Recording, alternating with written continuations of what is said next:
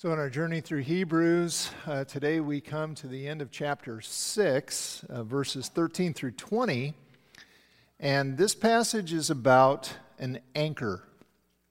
And so, I want to tell you a little story uh, about a personal experience I had with anchors. Uh, years ago, uh, our family took a vacation with several other relatives on a houseboat on Lake Powell, Utah. And Lake Powell is huge. And there are literally hundreds of miles of shoreline.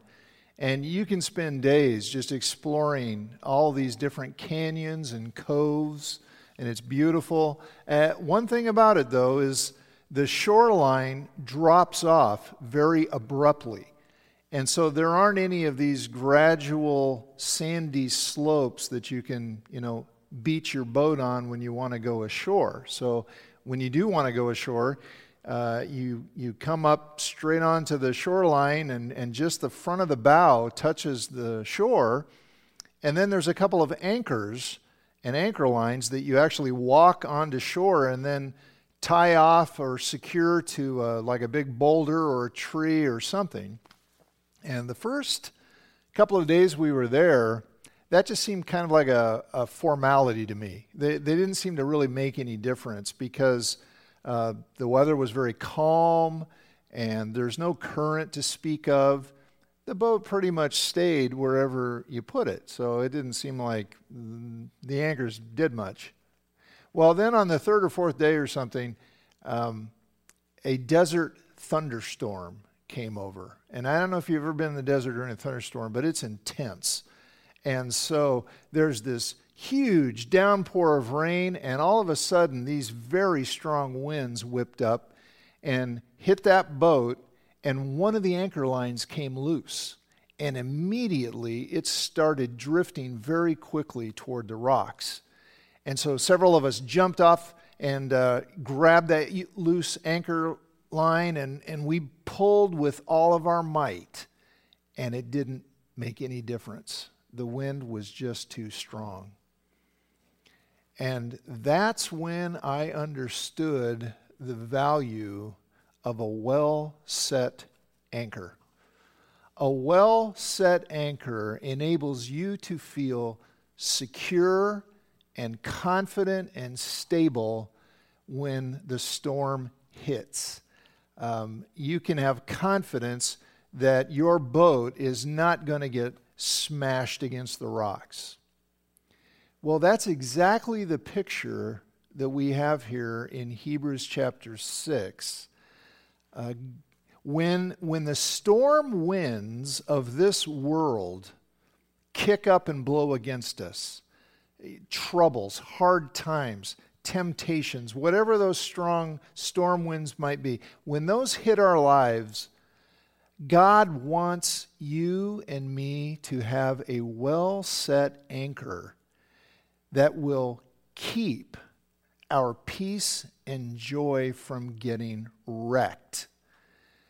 And He has done amazing things so that we can have that well set anchor.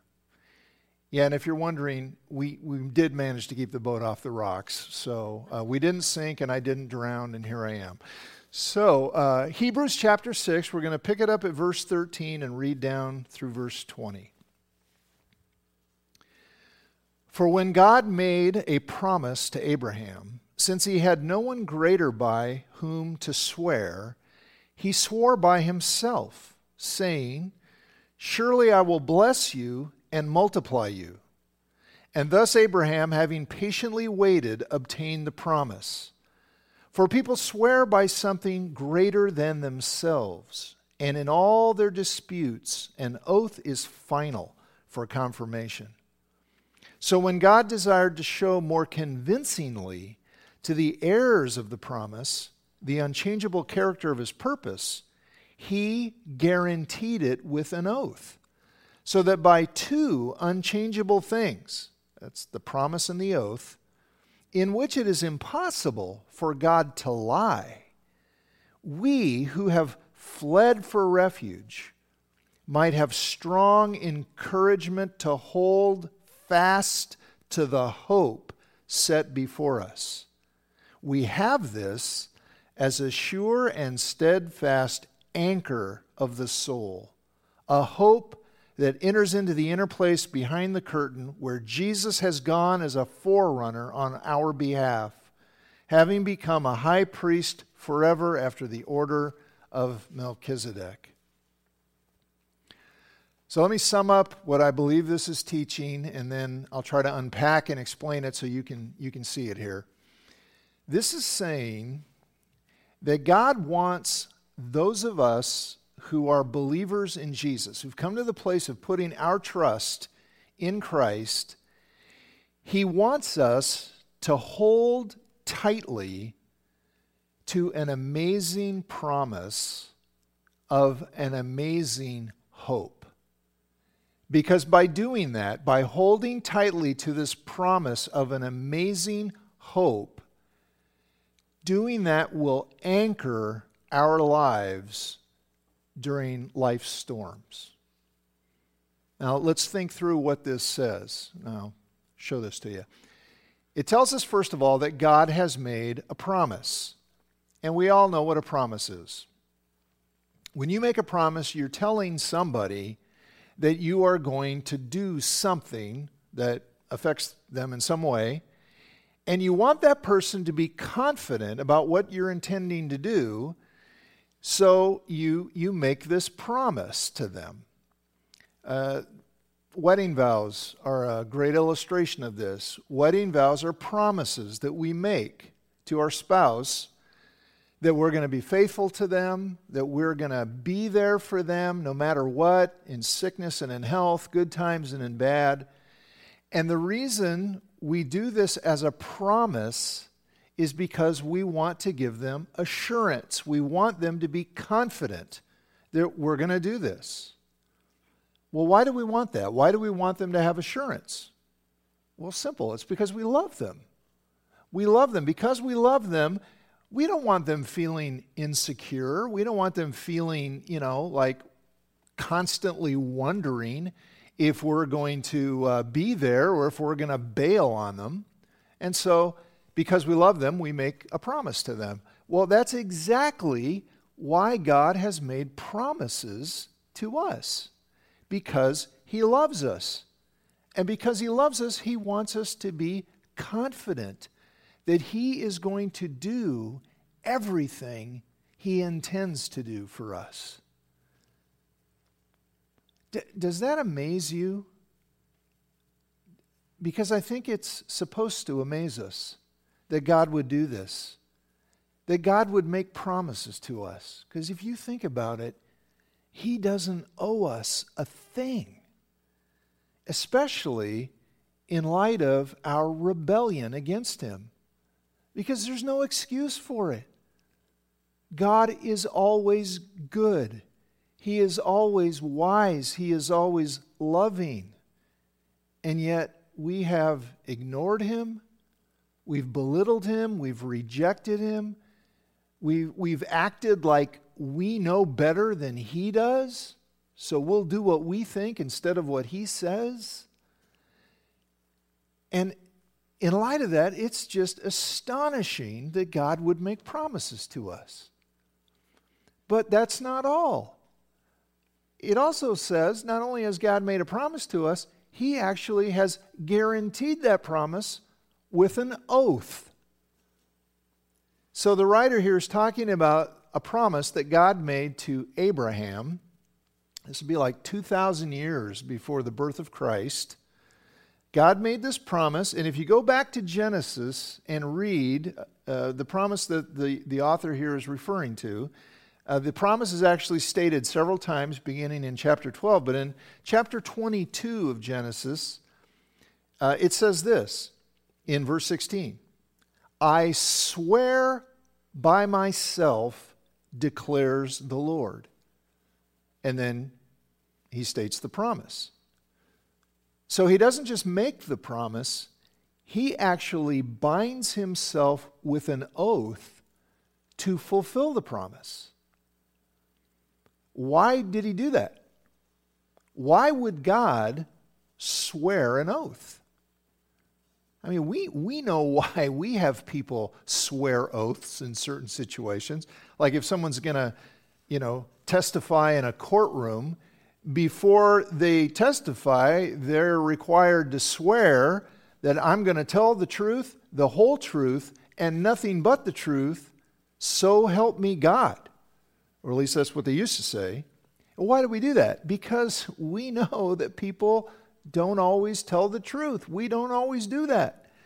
And so, because the situation is so serious, what's at stake is so important that we require to take people to take this extra step of binding themselves with an oath so that we, you know, it's to keep them honest, to give them a sense of just deep gravity that you, you need to really tell the truth here.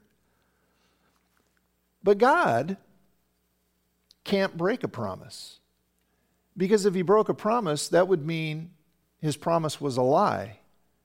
And God can't lie. It's not just that he doesn't lie, he can't. It's contrary to his nature. You know, sometimes we'll say there's nothing God can't do. Actually, there are some things God can't do. He can't contradict himself. He can't deny himself. And that's what would that's what that would be. Well, then why did God swear an oath if we know he can't lie? This is what's so amazing. He did it simply because he wants us to have even more confidence in his promise. So in verse 17, it says, When God desired to show more convincingly to the heirs of the promise. In other words, he wants the heirs of the promise to be even more convinced of the unchangeable character of his purpose, he guaranteed it with an oath. He wants us to be convinced. He wants us to be sure. So, get this. If you're a believer in Jesus, if you've come to the place of putting your trust in Christ, then you are an heir of this promise. This promise applies to you. And because God loves you, He doesn't want you to feel insecure. He doesn't want you to be wondering, worried if this promise is going to come true. So He guaranteed it with an oath. So, what this means, think of it this way when you put your trust in Christ and you put your confidence, you, you realize who He is and what He accomplished on the cross, that your sin would be forgiven and that you would become a child of God. When you did that, whether or not you actually heard it, God, in effect, said to you, I swear by myself that I will keep this promise I am making to you. As surely as I am the eternal God who cannot lie, I will do this. I swear it. That is amazing. So, what has he promised? Well, there are many promises in Scripture, and they're all true because God made them and he can't lie. But here it's talking about a specific promise. It's talking about a promise that's about a hope. A hope. In the words of verse 18, God wants us to hold fast to the hope set before us. Well, what's this hope? It's not the I hope it happens kind of hope. You know, like when we say, boy, I sure hope it doesn't rain next weekend. That's not the kind of hope you can have any confidence in around here. Uh, that, that won't give you any sense of security. Uh, no, this is a different kind of hope. This hope is a belief, a confident belief about the future. It is an expectation of a good thing happening this expectation, this anticipation of something good that's coming in the future. You know, like when you're on a road trip and you're going someplace you really want to go, like uh, it's the holidays, you're going to grandma's house, or it's vacation and you're going to Disneyland or some other place you really want to go and you're excited about it. And because you know this future that's coming, because you're anticipating that and it's good, that enables you to put up with a certain amount of inconvenience and, and uh, junk on the way. So, you know, you're, you're in the car for three days, let's say, and about the middle of the second day, you're thinking, man, this is so boring. But then you remember, ah, yeah, but I remember where we're going. I remember what my future is. Okay, it's going to be worth it. That's what hope does. Uh, or maybe it's something else good you're looking forward to. Maybe it's the birth of a child. Maybe it's graduation or something. And those are all good hopes. There's nothing wrong with those hopes. But compared to the hope that this is talking about, those hopes are small. They're good, but they're small. They're like little tastes of a much greater hope. So, what is this much greater hope? In simple terms, it's the happy ending to our story. It's this incredibly great future that God has promised to those who trust Him. So, if we look at the promise that God made to Abraham, so back to Genesis chapter 22, verse 17, God says, I will surely bless you, and I will surely multiply your offspring as the stars of heaven and as the sand that's on the seashore. And your offspring shall possess the gate of his enemies. That's a prophecy of victory. And in your offspring shall all the nations of the earth be blessed. Okay, now look at Galatians 3:29. And if you are Christ's, so if you belong to Jesus, then you are Abraham's offspring, heirs according to promise. So, see, here's how that promise to Abraham connects to us. Jesus is the one who ultimately fulfills this promise to Abraham. He's the ultimate offspring of Abraham, uh, in whom all the nations of the earth experience the blessing of God. You know, this is why Jesus told us to go and make disciples of all nations, because that's to fulfill this promise. And what, what is the ultimate fulfillment of that promise going to be? It, it's, it's almost too great for words. We're talking complete happiness and total satisfaction in the very presence of God. The psalmist says, In your presence, O Lord, is fullness of joy. At your right hand are pleasures forevermore. That happiness you're constantly wanting and craving, but can't find anywhere else, that, that satisfaction that your soul craves, Jesus is going to give that to everyone who trusts him. And there are so many scriptures that teach us, but I'm just going to run, run by a few here. So, John 17, 24, Jesus prays, Father, I want those you have given me to be with me where I am and to see my glory. We were made to see glory. This is not a statement of conceit on Jesus' part. This is the fulfillment of what we long for. We were made to, to be satisfied, to delight in greatness, to see his glory. Philippians 3:20. But our citizenship is in heaven, and we eagerly await a Savior from there, the Lord Jesus Christ, who, by the power that enables him to bring everything under his control, will transform our lowly bodies so that they will be like his glorious body. That's coming. 2 Corinthians 4:17 for our light and momentary troubles. And here he's talking about all the all the hard stuff of this world and it's not light and momentary by experience but by comparison. Our light and momentary troubles are achieving for us an eternal glory that far outweighs them all.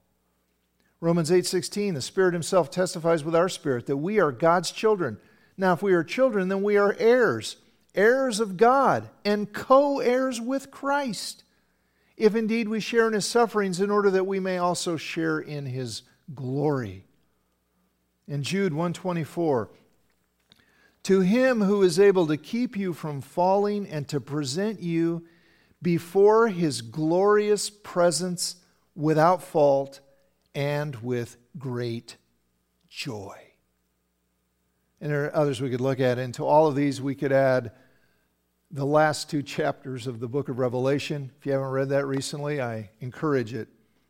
This is our hope.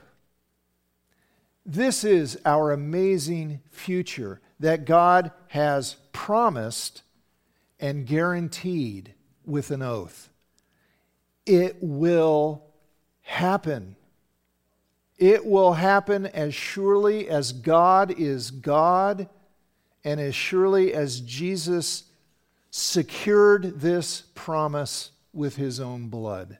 God will never let the death of his son be in vain. And the point of this passage, okay, this is where it all comes down to.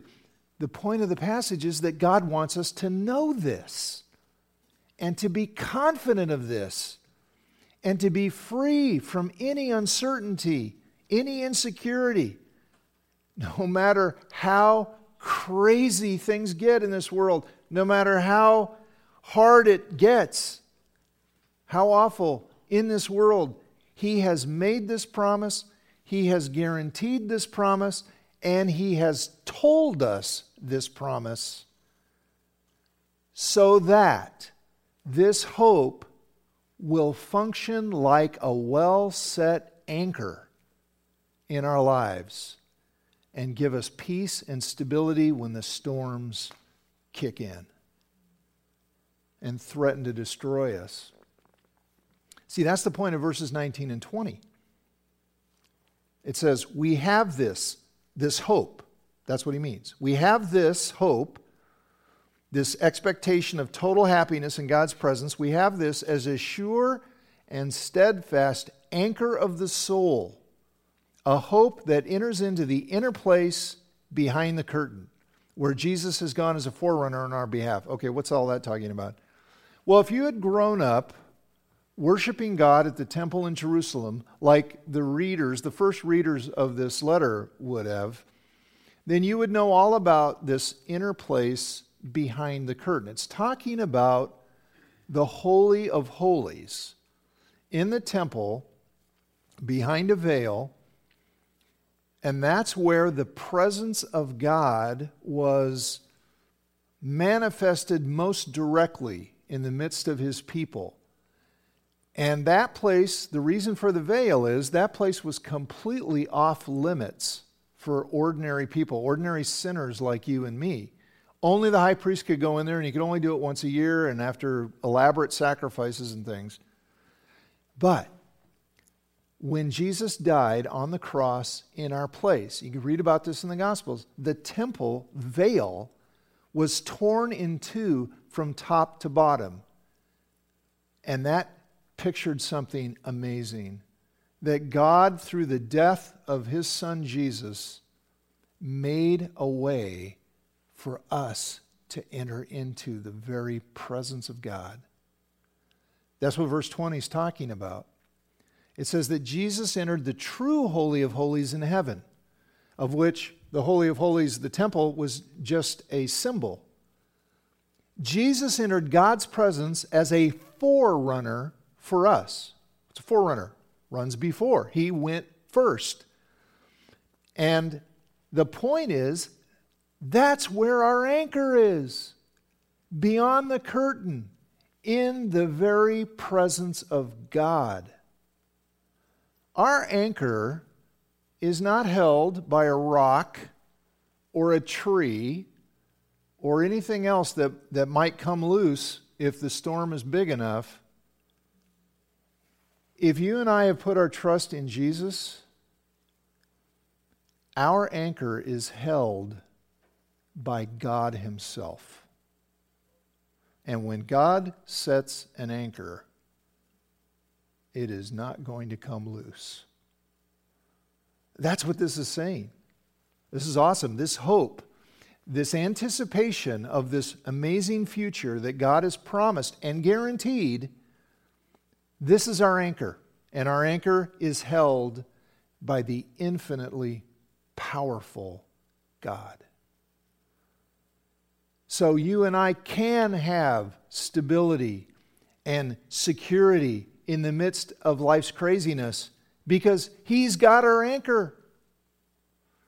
And God wants us to hold tightly, tightly to this amazing promise of this amazing future because by doing that, that anchors our soul in all of life's storms. So the question is if that's true, then why does it often seem that you and I maybe aren't securely anchored when the storms come?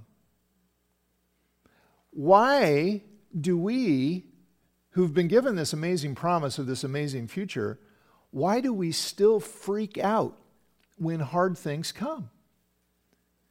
Well, there's some possibilities. One is just simple ignorance. We just don't know much about our hope. We don't know much about how great our future is in Christ. And so that hope doesn't have the kind of power in our lives that it ought to have. And so if we just don't know much about it, then we need to learn. We need to get into our Bibles. We need to learn about our future and, and saturate our minds and hearts with it. Another possibility is that we just don't think about it enough because we're too preoccupied with other things. You know, for this, for this hope to really function as our anchor, we've got to call it to mind regularly, especially when the storms come. So, of all the things that we could think about, and there's lots of stuff we think about, this is something we should think about most often. So, turn off the news and tune in to the promise. Or, or it could be that we just keep anchoring ourselves to lesser hopes that just don't hold. And we stake our happiness and we stake our peace on things that we really want to happen. But because they're not this hope, they're just not certain. I mean, you can plan a wonderful vacation to a wonderful destination, and you can just stake your happiness and your peace on that vacation that's going to come, and then along comes a novel coronavirus and cancels it. And I know many of you have experienced that. Or maybe it was something else, and you staked your happiness on that, and it got canceled. And it, if you've staked your happiness and peace on something that, that ends up not happening, well, then your anchor line comes loose. We need something greater to look forward to. Because looking forward to a great future has great power to give you confidence, to give you assurance. We need a future that nothing can cancel. That's what this is. And that's why 1 Peter 1:13 says this, Set your hope fully. Set your hope fully. Set your anchor fully on the grace to be given you when Jesus Christ is revealed. It's fine to look forward to other things. That's good. Just don't make them your life's anchor because they probably won't hold. Only this hope, secured by this promise, guaranteed by this oath, can securely anchor your life. Tie up to this anchor. Let's pray together.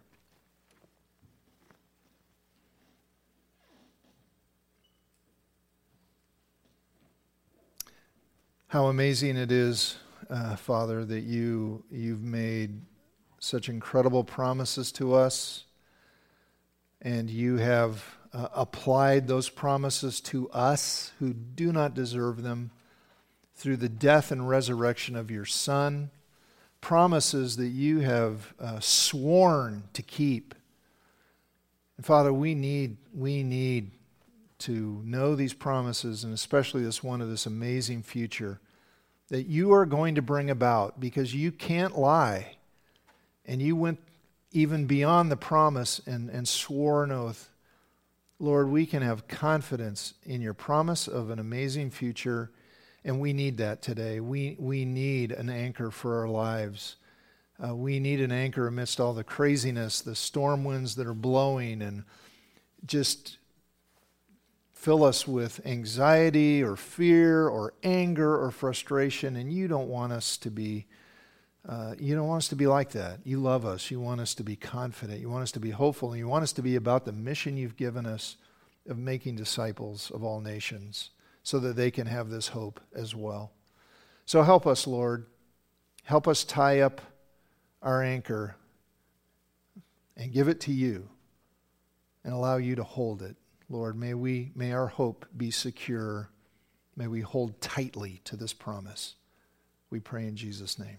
Amen.